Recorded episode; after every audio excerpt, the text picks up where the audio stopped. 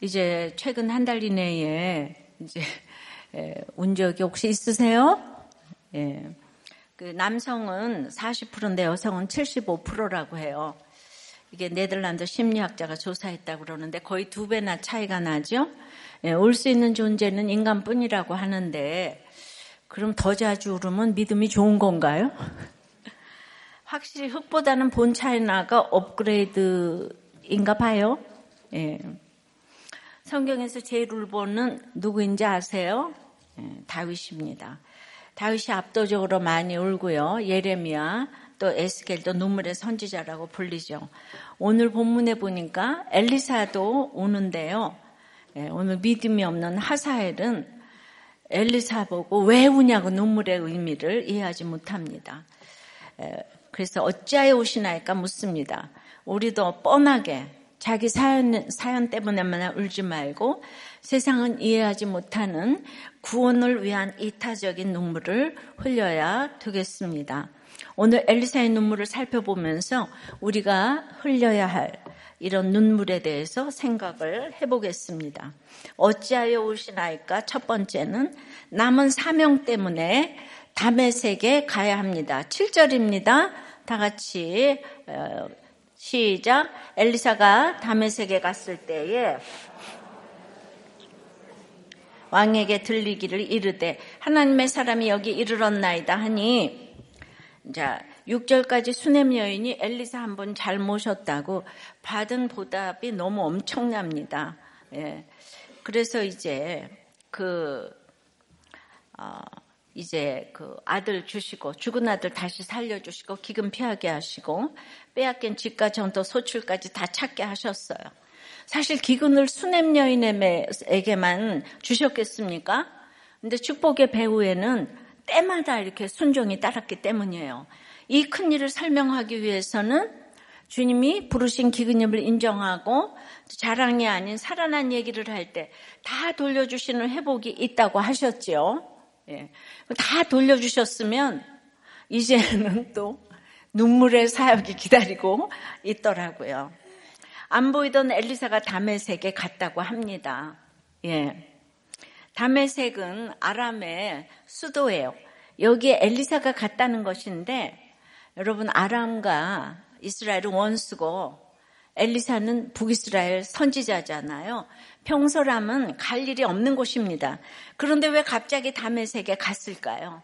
나만을 만나러 갔을까요? 아람왕 베나닷을 만나러 갔을까요?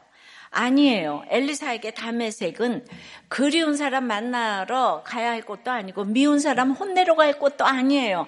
엘리사에게 담에색은 사명이 남은 곳이에요. 열왕기상 19장 15절을 보겠습니다. 여호와께서 그에게 이르시되 너는 네 길을 돌이켜 광야를 통하여 담에색에 가서 이르거든 하사엘에게 기름을 부어 아람의 왕이 되게 하고 여기서 너는 엘리야 선지자예요. 하나님이 엘리야에게 마지막 사명으로 세 가지를 맡기셨는데요.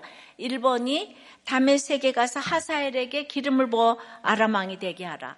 2번이 예후에게 기름을 부어 이스라엘 왕이 되게 하라.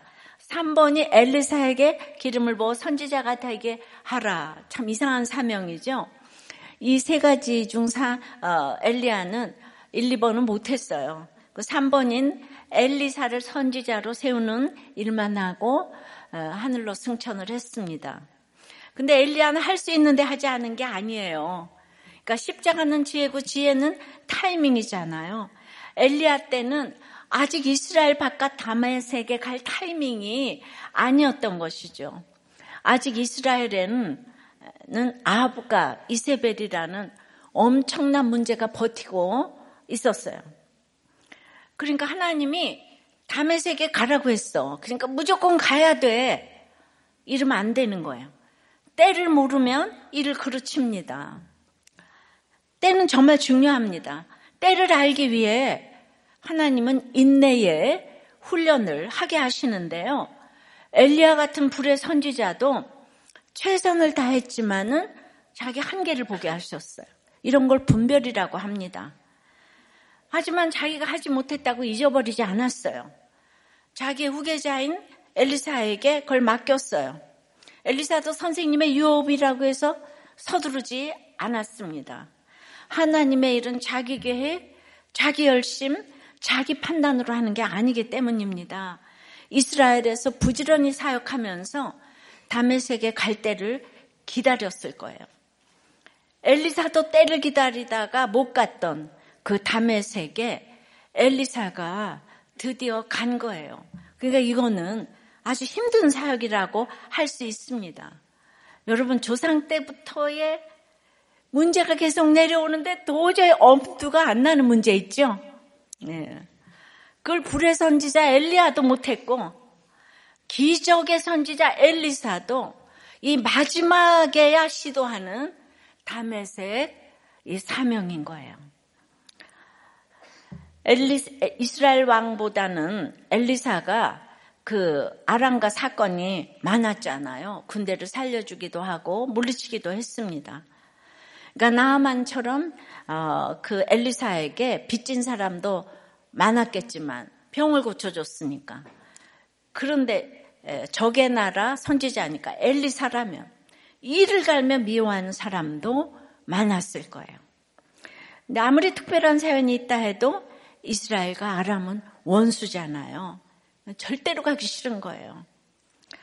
그러나 엘리사는 이제 자신의 안전이나 편안함보다는 남은, 남은 사명을 이제 더 생각합니다. 이렇게 더 이상 때를 미루어서는 안 되는 일들이 있는 거예요, 이 땅에는. 네. 참다 참다 몇십 년 만에 말을 하는 것도 있고 구원 때문에 예.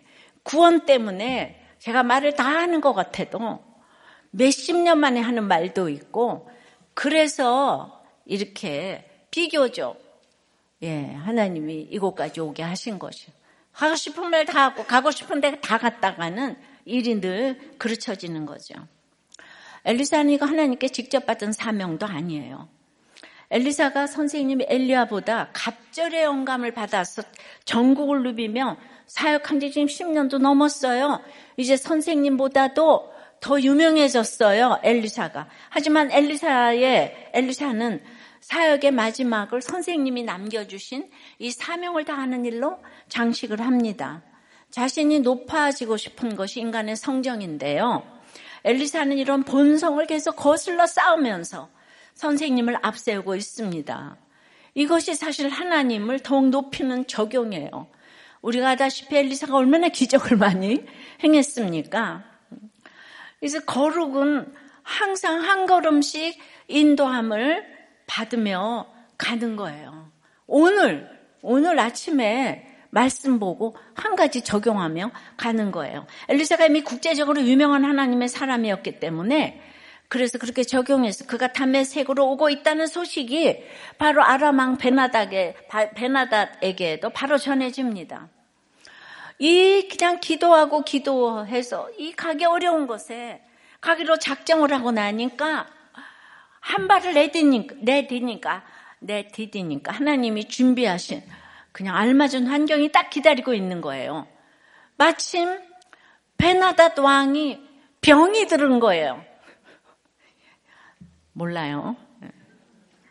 그러니까 병이 들었으니까 엘리사를 지금 반가워하는 거잖아요. 예.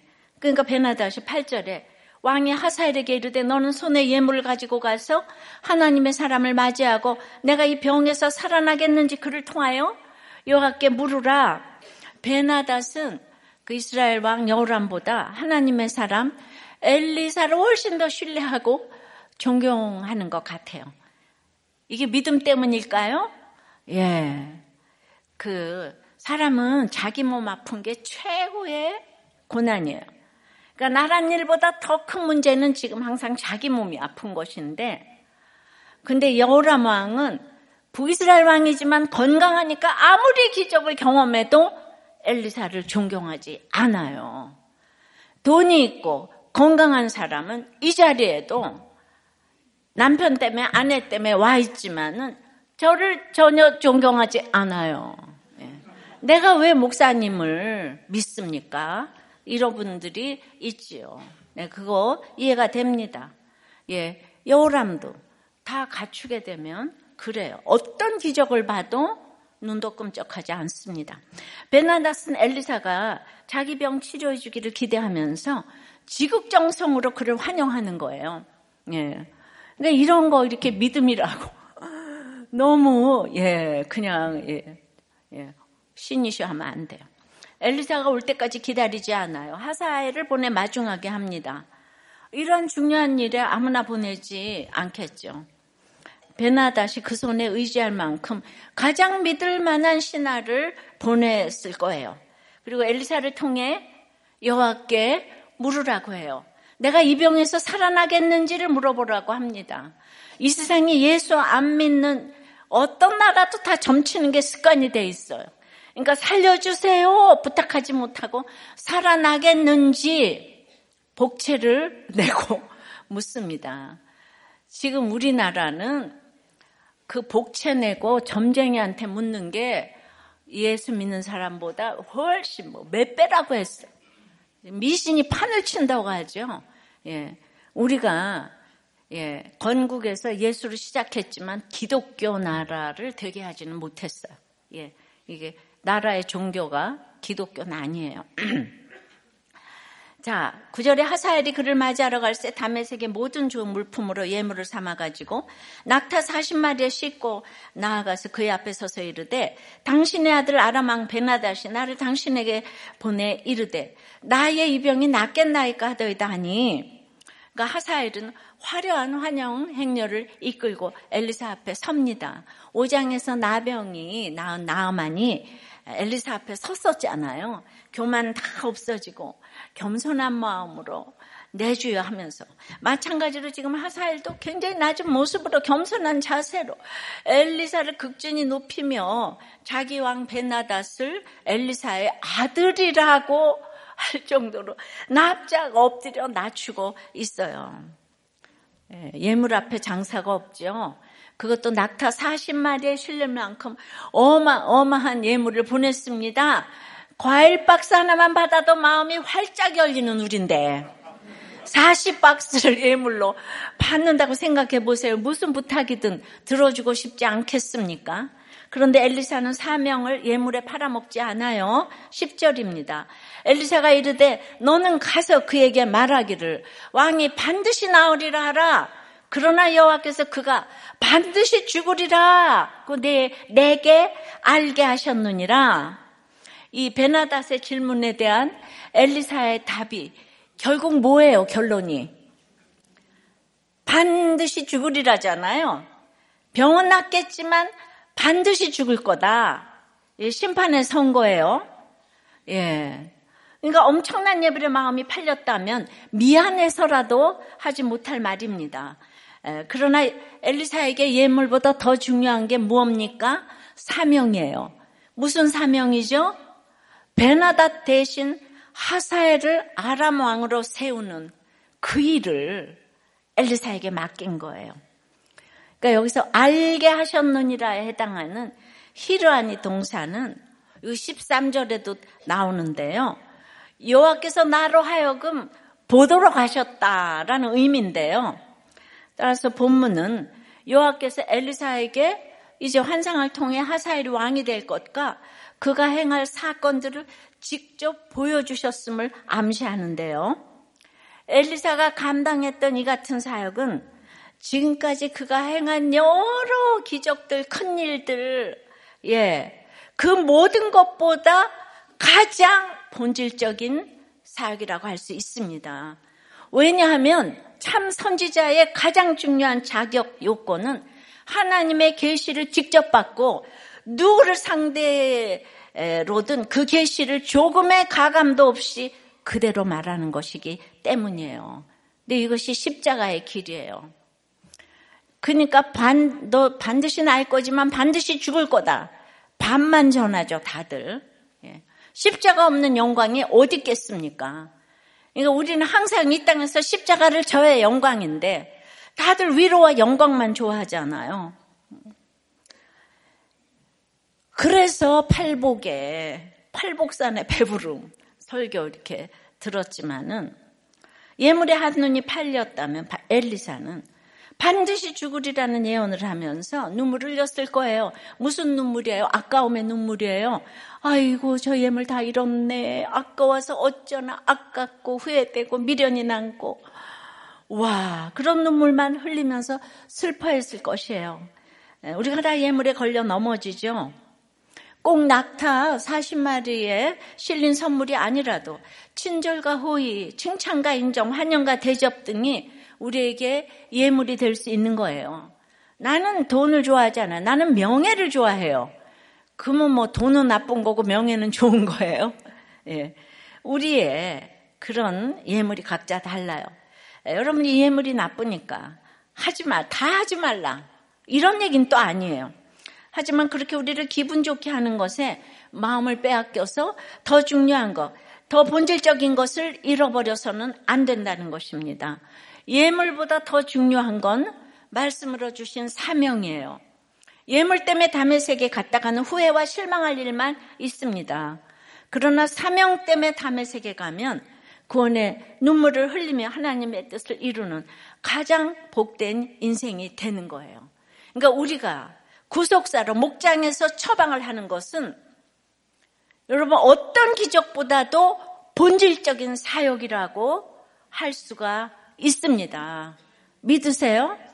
우리 목장에서 날마다 기분 나쁜 얘기 듣는 게 우리의 전공이에요. 그것 때문에 맨날 위로해주지 않고 어떻게 나한테 그럴 수가 있어. 맨날 뒤집어지고 싸우고 그러는 것이 우리들 교회 목장이에요. 예. 아프니까 우리들 교회다. 이분도 베나다처럼 아팠네요. 저는 음란과 술 또한 각종 사건, 사고, 중대옥에 휘말려 살았어요. 근데 아들도 ADHD 판정을 초등학교 1학년 때 받았는데 그냥 어, 정서행동 검사를 했는데 최악의 결과가 나와서 아내와 저 모두가 많은 눈물을 흘리고 이제 해결이 안 되면 어쩝니까? 총체적인 고난에 빚에 알코올에 뭐 예. 근데 그때 이제 풍문으로 우리들 교회 오면 살아난다.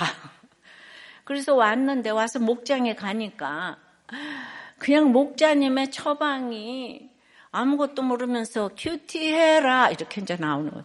큐티해라 카톡방에 올려라 빚 갚아라 일해라 술 끊어라 맨날 가기만 하면 명령을 주니까 듣기 싫으니 본질적인 처방을 계속 들으니까 예 이게 살아나는 얘기인 거예요. 십자가를 지는 얘기. 아, 얼마나 힘드세요. 맨날 위로하면 그 사람 뭐가 뭐 뭐 되는 거 있습니까? 예. 빚 갚아야 되는 거예요. 예. 정말 한 달에 얼마라도 갚아가셔야 되는 거 이런 얘기가 계속 나오는 거. 택시도 하고 주차 요원도 하고 고용노동부 고용센터 가서 전기기사 자격증도 따고 소방 자격증도 따고 그러다 보니까 술도 끊고 빚도 갖고 우울증도 호전되고 드디어 이제 아파트 관리 사무소 기전 과장으로 근무를 하게 되고 이 집이 울 일이 자기 자신 때문에 울 일이 너무 많은 집이었지만은 힘든 어, 상황에서도 목장에 잘 붙어가니까 그게 사명인 것 같습니다라고 고백을 하셨더라고요. 이게 목장 나눔에 나온 얘기예요. 예, 또 어떤 분은 우리들 교회 와서 첫 목장을 갔는데 그 목장이 가관이었다. 아니 낯선 사람이 가면 조심도 좀 할 터인데 치고 받고 싸우는 지체들을 보면서 아, 내가 있어도 될 곳이구나. 하고 마음이 열리기 시작했대요. 할렐루야. 예. 우리가 이렇게 목장 갔는데 아름다워라. 이러고 있으면 누가 그 다음에 가겠어요? 혼자 아름다우라고 그러세요.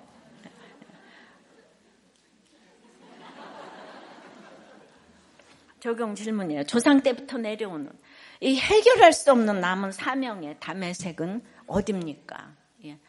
요셉과 형제들도 화해가 안 되는 거야.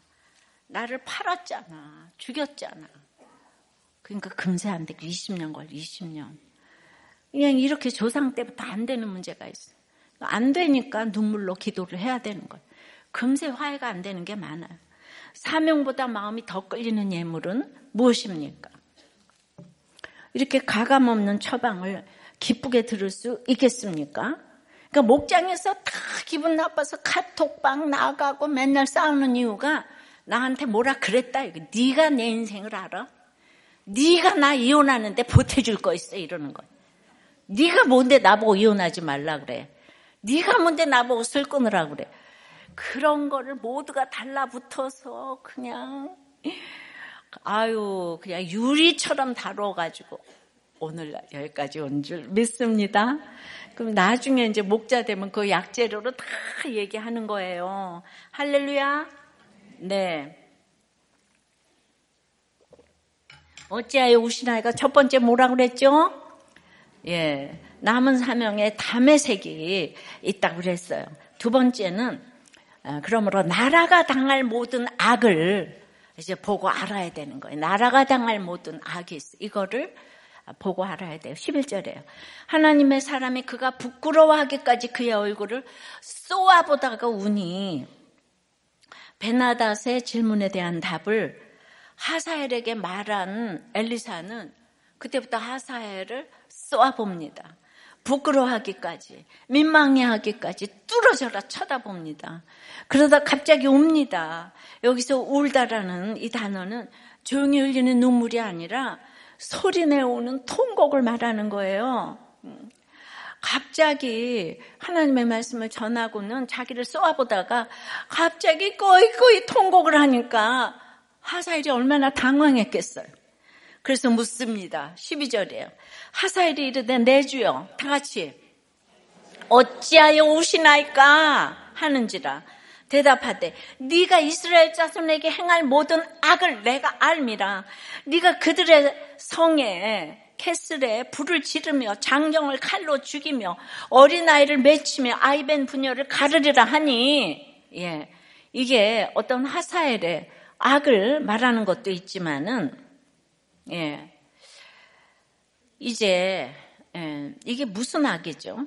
어째 우시나이까 네 악 때문이다. 예. 그러니까 이런 끔찍한 악을 네가 행할 끔찍한 악을 알기 때문에 내가 온다는 거예요. 엘리사는 호의와 존경을 거절한 게 미안해서 온 것도 아니고 받지 못할 예물이 아까워서 온 것도 아니에요. 엘리사는 이스라엘이 하사엘로부터 당할 이 모든 악을 알았기 때문에 울어요. 관심이 자기보다는 항상 나라와 백성에게 있는 거예요. 안 지나서나 엘리사는 나라를 나라를 예 나라밖에 생각이 없어요. 여러분 나라가 뭐예요? 여러분에게 나라는 무엇입니까? 언제부턴가 우리나라는 남북만 나뉜 게 아니라 남한도 둘로 나뉜 것처럼 되었어요. 이건 단지 지역이 문제가 아니라 이념과 사상이 문제가 아니라 자신이 지지하는 편에 의해서 딱 둘로 갈렸습니다. 자유민주 국가니 사실 이견과 갈등은 당연히 있는 일인데 그런데 우리 현상을 보자면 내 편이 모든 것을 평가하고 판단하는 프레임이 되어버려서 문제죠. 이걸 정치병이라고 해요. 이것이 이 나라의 나라에 닥친 악인 거예요. 이걸 좀 해결해 보고자 대구와 강주에 상징적으로 이제 교회를 좀 세웠는데 이거 이거 구속사라는 우리도 교회가 해결해야 될 문제인데요. 여러분 나라는 삶의 터전이에요. 우리 모든 생활의 기반이에요. 나라 잃은 백성이 어떤 삶을 사는지 우리는 이제 잘 몰라요. 그런 경험을 가진 분들이 우리 중에는 이제 거의 없기 때문에 호랑이 담배 먹던 시절 얘기로 이제 알기 때문에 근데 2000년 동안 나라가 없던 우리 이스라엘, 이 중동의 팔레스타인, 예, 또 유럽의 집시, 중국의 티베트처럼 나라 없는 민족의 그 비참함을 우리는 보는 거예요. 뭐 복잡하게, 설, 복잡하게 설명할 게 없어요. 우리에겐 이 한마디로 나라 잃은 모든 어려움이 표현됩니다. 나라가 없으면 예배도 못 드려요. 옛날부터 제가 읊어온 얘기예요. 예. 하고 싶은 얘기가 많아도 제가 이 한마디를 늘 했어요. 우리나라가 자유 위에 세워져 이어지고 있기 때문에 우리가 이렇게 마음껏 예배하며 살 수가 있는 것입니다. 김일성이 북한에서 정권을 잡자마자 첫 번째 한 일이 교회부터 말살을 했어요. 공산주의가 유물론에서 시작하기 때문에 그 당연한 것입니다. 중국, 소련 다 마찬가지잖아요. 그렇게 교회를 말살하니까 우리 북한에 그렇게 토대가 마련돼 있던 3대째 기독교인 우리 외가와 외가의 어머니와 아버지가 모두 남한으로 피난 오셨잖아요. 잠시 뒤에 돌아가려고. 그래서 우리는 나라에 대해서 기도해야 합니다. 관심을 가져야 해요. 정교 분리를 말하는데 이것은 국가와 교회가 아무 상관도 하지 않고 서로 떨어져 살라는 것이 아니에요. 어떻게 그럴 수 있겠어요? 정교 분리는 정치적인 힘과 종교적인 힘을 하나로 합쳐서 휘두르면 안 된다는 거예요. 교회는 국가의 법을 지켜야 하고요. 국가는 교회의 자유로운 활동을 보장해야 합니다. 이게 정교 분리의 핵심이에요. 그래서 만일 교회가 법을 어길 때 국가는 제재해야 하고 만일 국가가 교회의 자유를 빼앗을 때 교회는 저항해야 합니다. 이것도 정교분리 원칙이에요. 그러니까 이건 정치 문제니까 교회는 아무 말도 하지 마라. 이건 교회 문제니까 국가는 어떤 간섭도 하지 마라. 이건 정교분리가 아닙니다. 서로 역할을 존중하면서 그 역할을 침범하지 말고 협력하면서 또 견제해야 되는 거예요. 근데 이게 마음대로 잘 안 돼요. 그러니까 이 정치병들이 생겼죠. 정치병보다 더 심각한 악이 우리에게 또 있어요. 바로 생명을 물건처럼 여기는 인본적인 가치관이죠. 당장 무슨 일 없다고 별것 아닌 것처럼 생각하면 안 돼요. 장차 당, 장차 닥칠 큰 악을 알아야 합니다. 창조 질서를 파괴하면 남성과 여성 이외의 성을 주장하고 가정을 해체하고 낙태를 조장하는 이 문화가 우리에게 이미 닥친 악임을 알아야 하고 이 악이 또 얼마나 큰 악을 가져올 건지를 알아야 합니다. 이 악이 얼마나 무서운 것인지 알고 울어야 돼요.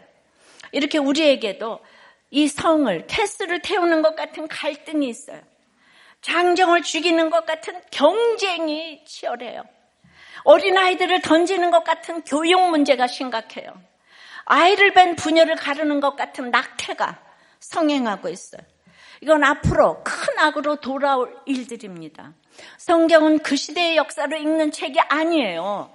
오늘 이 시대에 나에게 주시는 어, 말씀으로 읽어야 돼요.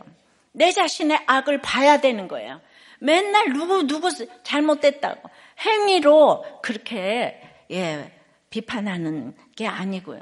나라의 닥칠 악을 알고 온다는 것은 나라의 진짜 주인이신 하나님 아버지의 마음을 아는 것이에요. 예수님이 예루살렘 성전을 보시면서 우셨던 그 마음을 품는 거예요. 주님은 동성애에 사로잡힌 그 영혼을 바라보면서 우십니다. 주님은 주님이 짝지어 주신 부부의 관계를 깨뜨리고 가정을 해체하려는 그 영혼을 바라보시면서 우십니다. 주님은 태아를 생명으로 여기지 않고 낙태하려는 그 영혼을 바라보시면서 우십니다. 주님은 내 편만 옳다고 주장하면서 모든 것을 정치적 투쟁의 문제를 보며 자기 영혼만 불태우는 그 영혼을 바라보시면서 우십니다. 이런 악이 하나님 아버지의 눈물이 고이고 있는 그런 곳이에요. 우리가 이런 아버지의 애통하는 마음을 품기를 원합니다. 이런 마음 가지고 우리가 새벽마다 함께 기도하면 좋겠어요. 예배로 모일 때마다 내 문제, 우리 가족 문제도 간절히 기도해야겠지만 나아가 나라를 위해서 이렇게 말씀으로 말씀으로 깨닫고 애통하며 간절히 함께 기도해야 합니다. 우리나라에 쌓이고 있는 악을 향한 하나님 아버지의 마음을 알아 기도할 때 그 기도를 통해 주님이 이 땅의 모든 악을 치료하고 고쳐주실 것을 믿으면서 기도하십시다. 저는 모든 전토와 집과 재물과 예배를 빼앗기고 온 친정과 시댁 부모님들이 있기 때문에 누구보다 나라가 없으면 예배 못 드린다는 사실을 뼛속 깊이 체험한 사람이에요. 그러니까 여러분, 지금 당장 공산주의 북한에서 예배 못 드리잖아요. 어떤 얘기도 다 필요 없어요. 모든 판단의 근거는 예수여야 하는 거예요. 예수여야 되는 거예요. 우리가 잘잘못이 있어도 예수를 믿어야 되는 거 적용 질문이에요. 나라를 위해 어떤 기도를 합니까? 공동체에서 나라를 위해 기도할 때 얼마나 간절히 기도합니까? 안타까운 마음으로 기도하는 이 땅의 악은 무엇입니까? 입시예요? 낙태예요? 이혼이에요? 동성이에요? 진영 논리예요? 경쟁이에요? 이런 악이 있어요. 그러니까 예배가 정말 회복돼야 되는데 그렇지 않으면 우리는 죄를 질 수밖에 없는데 예, 우리 한 권찰님이 첫째, 셋째, 넷째가 교회를 외면하니 남편이 저들 다리를 분질러서라도 교회 오게 해달라고 기도를 했대요. 그랬더니만 그냥 정말로 아이 중에 하나가 다리가 부러졌대요. 그랬더니 당장 큐페에 간다고 하고 부목자 회의도 간다고 하는 거예요. 그랬더니 얼마 전에는 첫째가 또 다리가 부러져서 깁스를 했대요. 그랬더니 가족 단톡에 기도록을 올리는 적용을 했다는 거예요. 원래는 이거 다들 싫어했는데 어, 이 첫째가 다리를 다치니까 막 기도록에 아멘으로 응답을 하니까 엄마가 이렇게 썼다는 거예요. 아빠가 기도를 그렇게 했으니까 다들 다리 안 다치게 조심하라. 야, 멋있지 않아요? 근데 애들이 예배가 회복이 됐잖아요. 여러분들이 고난이 없으니까 예배를 드리는 자유가 얼마나 대단한지를 지금 모르는 거예요. 예. 그러니까 엘리사처럼 통곡하지 않겠어요? 이 나라를 위해서. 그러니까 못 깨닫는 여러분들을 위해서 통곡이 나오지 않겠어요? 또 어떤 분이 죽음이 시작이라는 생각이 들지만 한편으론 들어온 마음이 들고 이 땅에서 누려보지 못해서 좀 더 누려보고 싶은 생각이 있어요. 저는 돈을 진짜 마음껏 한 번 써보고 싶어요. 정말 시원하게 늘 마음 졸이지 않고 가격 비교하지 않고 전전긍긍하지 않고 포인트 적립하지 말고 시원하게 쓰고 싶어요. 그랬더니 그 저 남편 목자께서 시원하게 쓰면 지옥 가요. 어, 위태 위태하게 써야 천국 갑니다. 아니 돈 쓰러 다녀야지 이렇게 교회를 어떻게 가겠어요? 저는 돈이 있으면 교회를 쉬엄쉬엄 갈 것 같아요. 그러니까 천국은 가야겠는데 여러분 돈은 너무 벌고 싶고 그러니까 우리가 이렇게 목장에서 이런 얘기를 나누니까 얼마나 좋아요. 어떤 분은 또 자기는 아내가 혼자 은혜 받았다고 말씀으로 나누면 시작부터가 딱 듣기 싫어지고 마음이 꼬이고 내 안에 아내에 대한 질투심이나 경쟁심이 활알 탄다. 그냥. 이런 얘기요. 남자들이 참 못해요. 그죠? 남자들이 생각보다 굉장히 그 밴댕이 속 같아가지고. 절대로 이런 거 안 하는데, 목장에서 이런 얘기를 이렇게 편하게 하니까, 우리들 교회다. 이런 생각. 하여튼요, 목장에 가서 이렇게 거룩하게, 아름다워라. 그러고 있으면 정말 그 교회, 그 목장은 두 번 다시 나가기가 싫어. 막 양재기가 막 그냥 막 왔다리 갔다리 하고 이렇게 싸우면 이 세상에 제일 재밌는 게 싸움 구경이에요. 그러면서 나도 집에 가서 이렇게. 그렇게 미리 예방 주사를 맞으면 인생이 그냥 별 인생이 없어요. 자, 어찌하여 오시나이까? 예, 첫째는 뭐예요? 예, 남은 남의 세계 사명이 있어요. 둘째는 예? 네. 그러니까 자꾸 이렇게 제목을 좀 외우시면서 그걸로 기도도 하고 말씀으로 모든 것을 이겨내시기를 바랍니다. 네. 그래서 나라를 향한 그 악을 이거 참 중요한 얘기인데 세 번째는 사람이 아닌 말씀을 믿어야 하는 거예요. 13절. 그러니까 이제 하사엘이 이르되 당신의 개 같은 종이 무엇이게 이런 큰 일을 행하오리까 하더라. 엘리사가 대답하되 여호와께서 네가 아람왕이 될 것을 내게 알게 하셨느니라 하더라. 자신이 이스라엘에 끔찍한 악을 행할 것이라 예언을 듣자 하사엘은 정색을 합니다. 그리고 자신을 당신의 개 같은 종이라고 하며 그런 큰 일은 할 수 없다고 항변하죠. 하사엘이 얼마나 겸손한 척, 낮은 척 하며 지금 엘리사 앞에 서 있는데요. 말뿐만 아니라 자세와 목소리와 눈빛조차도 너무 겸손하고 순수해 보여서 겉모, 겉모습만 보면 엘리사도 내가 잘못 짚었나? 했을 거예요. 그런데 개는요, 사울의 아들 무브보셋도 자기를 죽은 개 같은 나라고 했는데, 예, 하사엘의 그 개 같은 종악은 종류가 다른 개예요. 그러니까 말로는 우리가 이제 분별이 안 돼요. 그러나 엘리사는 사람을 믿지 않아요. 오직 하나님의 말씀을 믿죠. 엘리사는 하나님이 알려주신 말씀이 있어요. 지금 자기 앞에서 이렇게 별 볼 일 없는 사람처럼 서 있는 하사엘이 베나다슬리어 징계의 도구로 아람왕이 될 것이라는 말씀을 이미 엘리사가 받았거든요. 구속사로 사건을 보기 때문에 그 말씀을 믿기 때문에 사람에게 속지 않는 거예요. 예. 그래서 이 모습을 본 하사엘은 어떻게 합니까? 14절에 그가 엘리사를 떠나가서 그의 주인에게 나아가니 왕이 그에게 묻되 엘리사가 내게 무슨 말을 하더냐 하니 대답하되 그가 내게 이르기를 왕이 반드시 살아나시리다 하도이다 하더라. 예. 그 이튿날에 하사엘이 이불을 물에 적시어 왕의 얼굴에 덮음에 왕이 죽은지라 그가 대신하여 왕이 되니라. 아마도 하사엘은 이전부터 역심을 품고 있었던 것 같아요. 그런데 너무 완벽하게 연기를 했기 때문에 베나닷은 물론 그 누구도 예, 그 영모를 눈치채지 못하고 있었죠. 그런데 하사엘이 오늘 임자를 만났어요. 하나님의 말씀이 있기 때문에 자기 연기가 통하지 않는 그 한 사람 엘리사를 만난 거예요. 아들 뭐 어? 우리 그 정말 어, 당신의 아들 베나닷을 자기의 주군을 자기는 개 이런 강력한 단어까지 써가면서 자신의 야망을 겸손한 포장지로 가리려고 했지만 엘리사에게 딱 들켜버렸어요. 그래서 어떻게 해요? 엘리사 때문에 들통나게 생겼으니 준비했던 반역 계획을 바로 실행에 옮깁니다. 왕에게 엘리사가 전한 말을 딱 절반만 전해요. 병에서 반드시 살아날 텐데 반드시 죽을 거야 해서 뒷말을 싹 빼고 살아날 거라는 말만 전하는 거예요. 여러분, 그러니까 나한테 뭐든지 잘 될 거야. 그게 좋은 게 아니에요. 우리가 밑동 잘린 나무인데 잠시 후에 죽을 인생인데 잘 될 거야, 붙을 거야, 나올 거야. 이게 좋은 게 아니라니까요. 살아날 거라고 해놓고는 이튿날 몰래, 몰래 암살을 해요. 잠든 얼굴을 물에 적신 이불로 덮어서 질식을 시키잖아요. 마치 자다가 죽은 것처럼 꾸미는데 그런데 말이죠. 이 암살이 또 통했어요.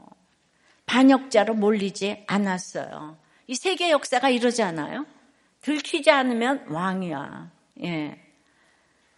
그런데 천국에서는 그런 게 통하지 않아요. 아수르 비문에도 하사엘에 관한 기록이 나오는데요. 거기서는 아무것도 아닌 사람의 아들이었던 하사엘이 왕위를 차지했다고 나오죠. 출신이 좋지 않은데 왕이 되었다는 거예요. 그가 이렇게 탁월한 능력자였다는 말이죠. 사람들을 다 올렸어요. 왕도 넘어갔어요.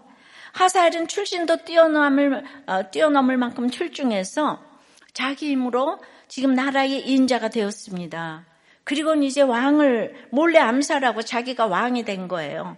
이 사람은 어이 권력을 위해서 못할 짓이 없는 사람이에요. 실제로 하사엘은 주변의 국가들을 침입해서 영토를 확장했고 심지어는 최대 강국인 아스루와도 세력 다툼을 벌일 정도로 아람의 전성기를 이끈 왕이었어요. 근데 여러분들 이 권세 이게 화문은 11홍인데 이 천국 가야 되겠는데 이것이 하나님 나라 역사에는 아무것도 아닌 거예요. 근데 왕들의 히스토리가 다 똑같잖아요. 이런 능력으로 베나닷의 신뢰를 한 몸에 받았죠. 바나닷, 베나닷은 이 하사엘을 신뢰함으로 바로 하사엘에게 죽임을 당한 거예요. 내가 가장 신뢰했던 하사엘에게 딱 이 세상에 제일 무서운 거는 사람이에요.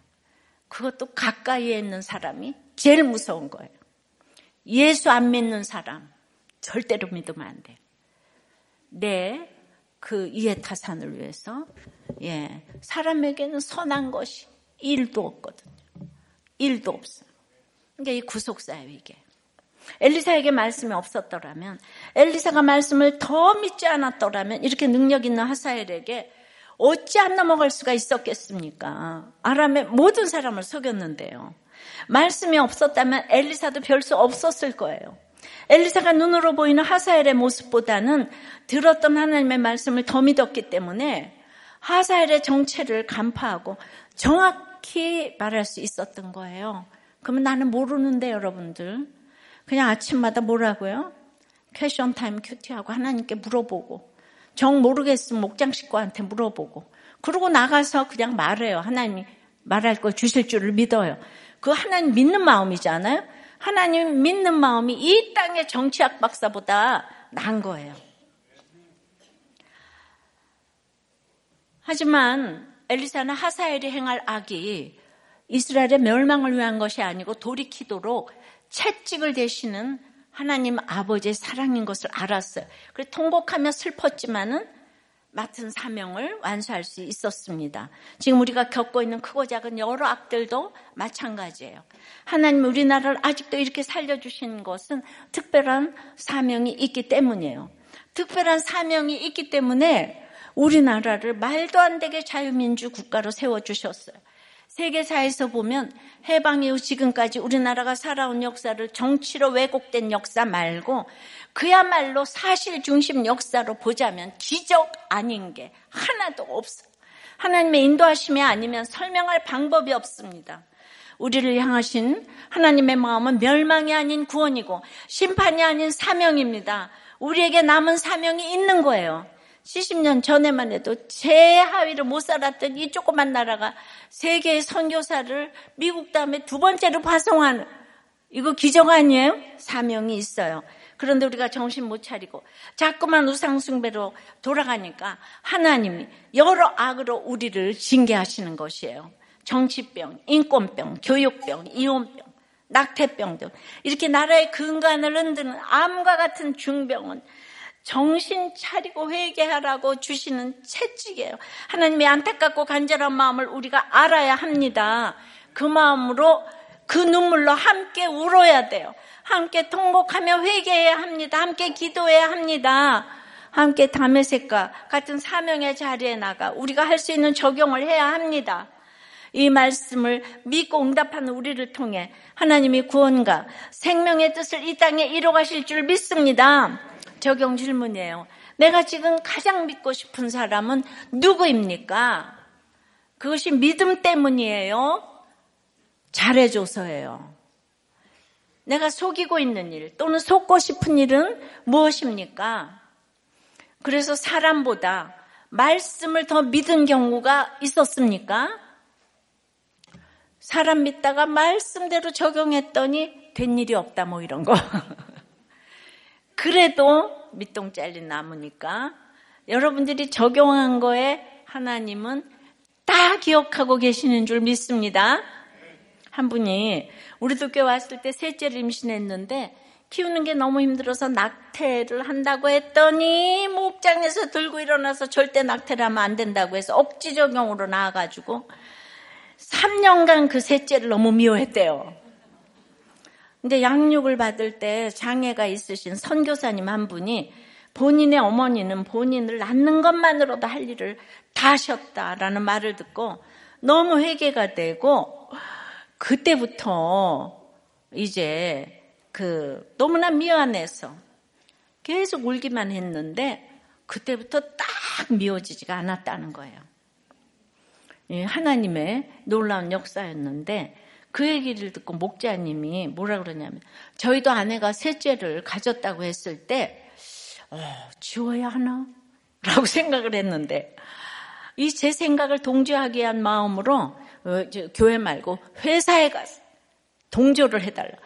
회사 가서 얘기를 했더니 그냥 도료 회사에서 모든 사람이 축하해 축하를 해주고 그냥 아내도 당연히 낳는다는 생각을 하고 있었는데 근데 초음파 검사를 했더니 얘가 선천적으로 폐가 없다는 거예요. 청색증으로. 그러니까 아이가 죽을 수도 있기 때문에 빨리 산부인과 의사에게 지우라는 아니 산부인과 의사가 지우라는 권유를 이제 한 거예요. 음, 그렇지만 우리도 교회는 낙태 안 하잖아요. 다시 이제 예, 신라의 같은 소망을 가지고 태어나가지고 혹시 또 그래 살 수도 있다. 그래서 태어나자마자 그 다음 날 있잖아요. 그러니까 어, 폐가 자라는 공간을 넣어줄 수가 있다고. 그래서 글쎄 태어난 그 신생아를 개복 수술을 했다는 거예요. 예. 그런 막내가 자라서 지금은 축구 선수를 하고 있대잖아요. 아유. 그러니까 진짜 우리도 교회가 날마다 낙태 맞고 이혼 맞고 하는 거에 하나님은 도장을 찍어 주시는 것 같아. 내가 읽었더니 아까 나가면서 제가 그 엄마예요. 예. 생명을 주시는 건 하나님이 하시고 많은 공동체의 기도가 이런 힘이 있고 그 상황이 약재료가 되는 건, 된다는 것을 정확히 깨달았다고. 셋째 낳고 너무 미워했다고 그랬더니 우리 아이도 셋째였는데 이렇게 축구 선수가 됐다고 목자님이. 정말 우리 목장 대단하죠? 대단해요. 여러분, 아이는 낳아야 돼요. 네. 일곱 명. 그러면은 한 2, 30년 지나면 최고의 교회가 될 거예요. 예, 지금은 아기 낳는 게 가장 돈 버는 길이고 가장 애국하는 길이에요. 옛날엔 10명씩 나도 엄마들이 다 건강했어요. 아이들끼리 그러고 커요. 맨 처음에 날 때만 힘들지 첫째가 둘째 키우고 둘째가 셋째 키우고 학교야 학교. 예, 이건 진짜 우리들 교회 DNA를 이렇게 아, 이렇게 보여야 이렇게 사람들에게 DNA가 예, 퍼져 나가야 된다고 생각을 합니다. 예. 아이는 그래서 유아 사례가 많잖아요, 그죠? 예. 절대 낙태는 안 해야 되는 거죠. 이혼은 안 해야 돼. 이게 우리의 악을 날마다 보게 되면은 나라에 대한 악도 보이는 건데 나라에 대한 걸 뭐라고 하기 이전에 나의 악을 보게 되면 나라에 대한 건 분별이 딱 되는 거예요. 오직 판단의 근거는 예수밖에 없는 거예요. 아셨어요? 잘잘못을 다 떠나서 인간에게는 선한 것이 1도 없기 때문에 하나님만이 예수만이 우리의 판단 근거가 되는 줄 믿습니다. 그러니까 예수 믿고 천국 가려면 그렇게 적용을 해야 되잖아요. 말로만 나라 사랑한다, 어쩐다, 저쩐다 하지 말고 십자가와 지혜와 타이밍을 알아야 되고 할 말과 안 할 말을 알아야 되고 몇십 년이 지나도 또 안 할 말이 있고 이제는 떠날 때가 가까워서 또 해야 되는 것도 있고 아셨죠? 예, 말씀을 맺어요. 어찌하여 오시나이까는 이제 남은 사명 때문에 담의 세계에 가야 되는 거예요. 그러니까 이스라엘을 위해서 이방 나라 임금까지 징계 도구로 이방 나라 임금을 세우는 일이 이게 인간의 힘으로는 이게 불가능한 일이잖아요. 그러니까 이제 오래 오랫동안에 했는데 하나님 이걸 다 역사하셨어요. 왜냐? 나라가 당할 모든 악을 이게 보니까 예. 이럴 때 우리 어떤 얘기도 듣지 말고 사람이 아닌 말씀을 믿어야 합니다. 찬양하고 기도할게요. 아버지 당신의 마음이 있는 곳에 나의 마음이 있기를 원해요. 아버지 당신의 눈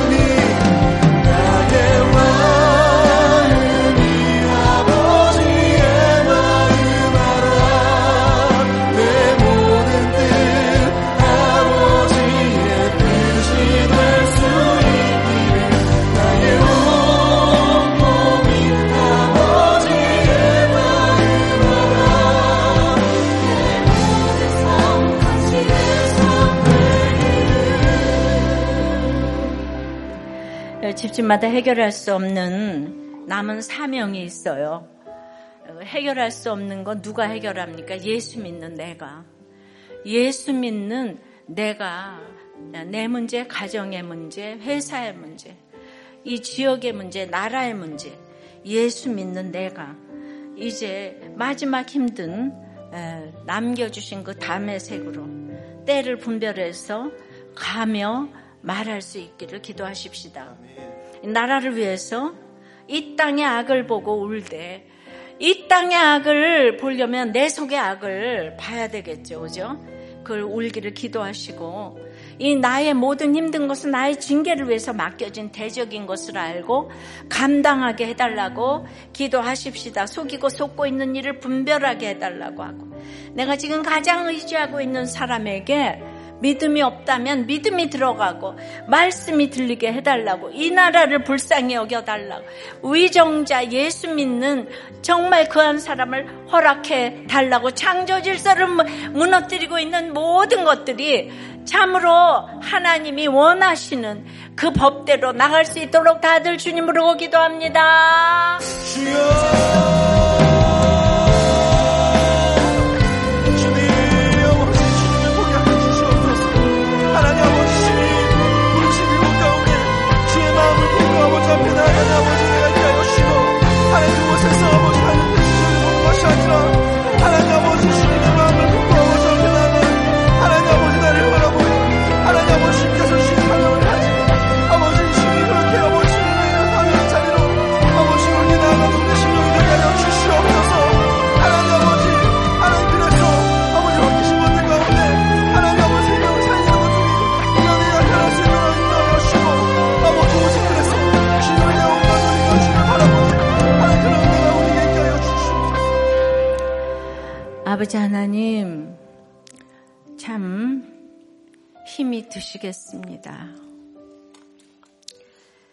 주님의 고통을 따라갈 수도 없지만,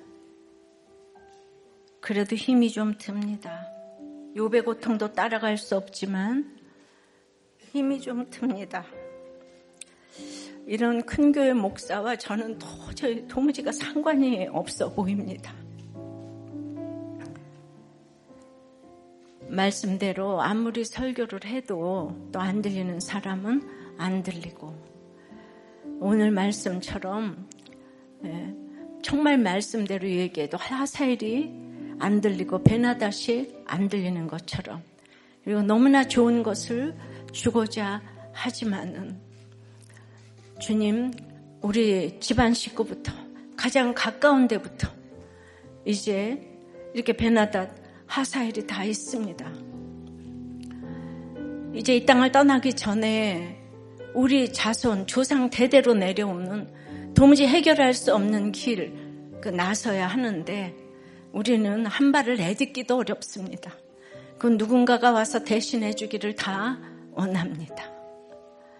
주여, 이스라엘 아무리 엘리야와 엘리사가 정말 불의 선지자, 기적의 선지자가 돼도 북이스라엘은 눈도 끔쩍 안 합니다. 오죽하면 딴 나라 왕을 세워서 징계를 하겠습니까?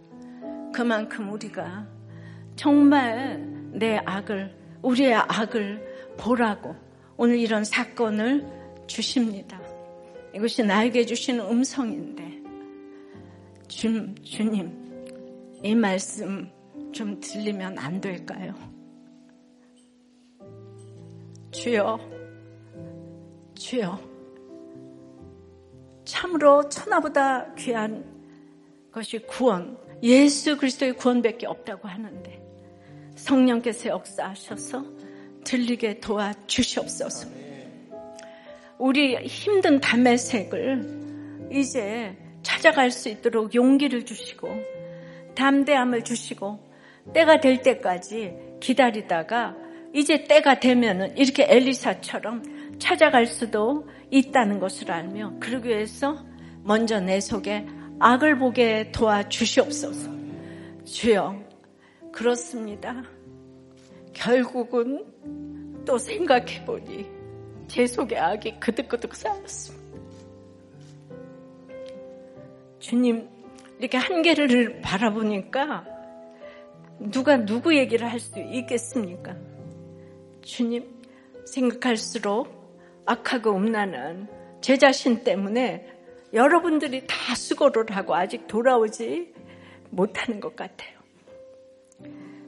그럼에도 끝까지 사람을 의지하지 않고 하나님만 의지하고 가는 저와 여러분들이 될 수 있도록 은혜를 내려 주시옵시고 저 때문에 수고하는 이 모든 정말 여러분들 하나님께서 찾아가셔서 이제 주께로 돌아오라고 그 음성을 듣고 돌아올 수 있도록 주님이 이제 이기적인 내 자신을 위한 눈물이 아니고 이타적인 구원을 위한 눈물을 흘릴 수 있도록 역사하여 주시옵소서.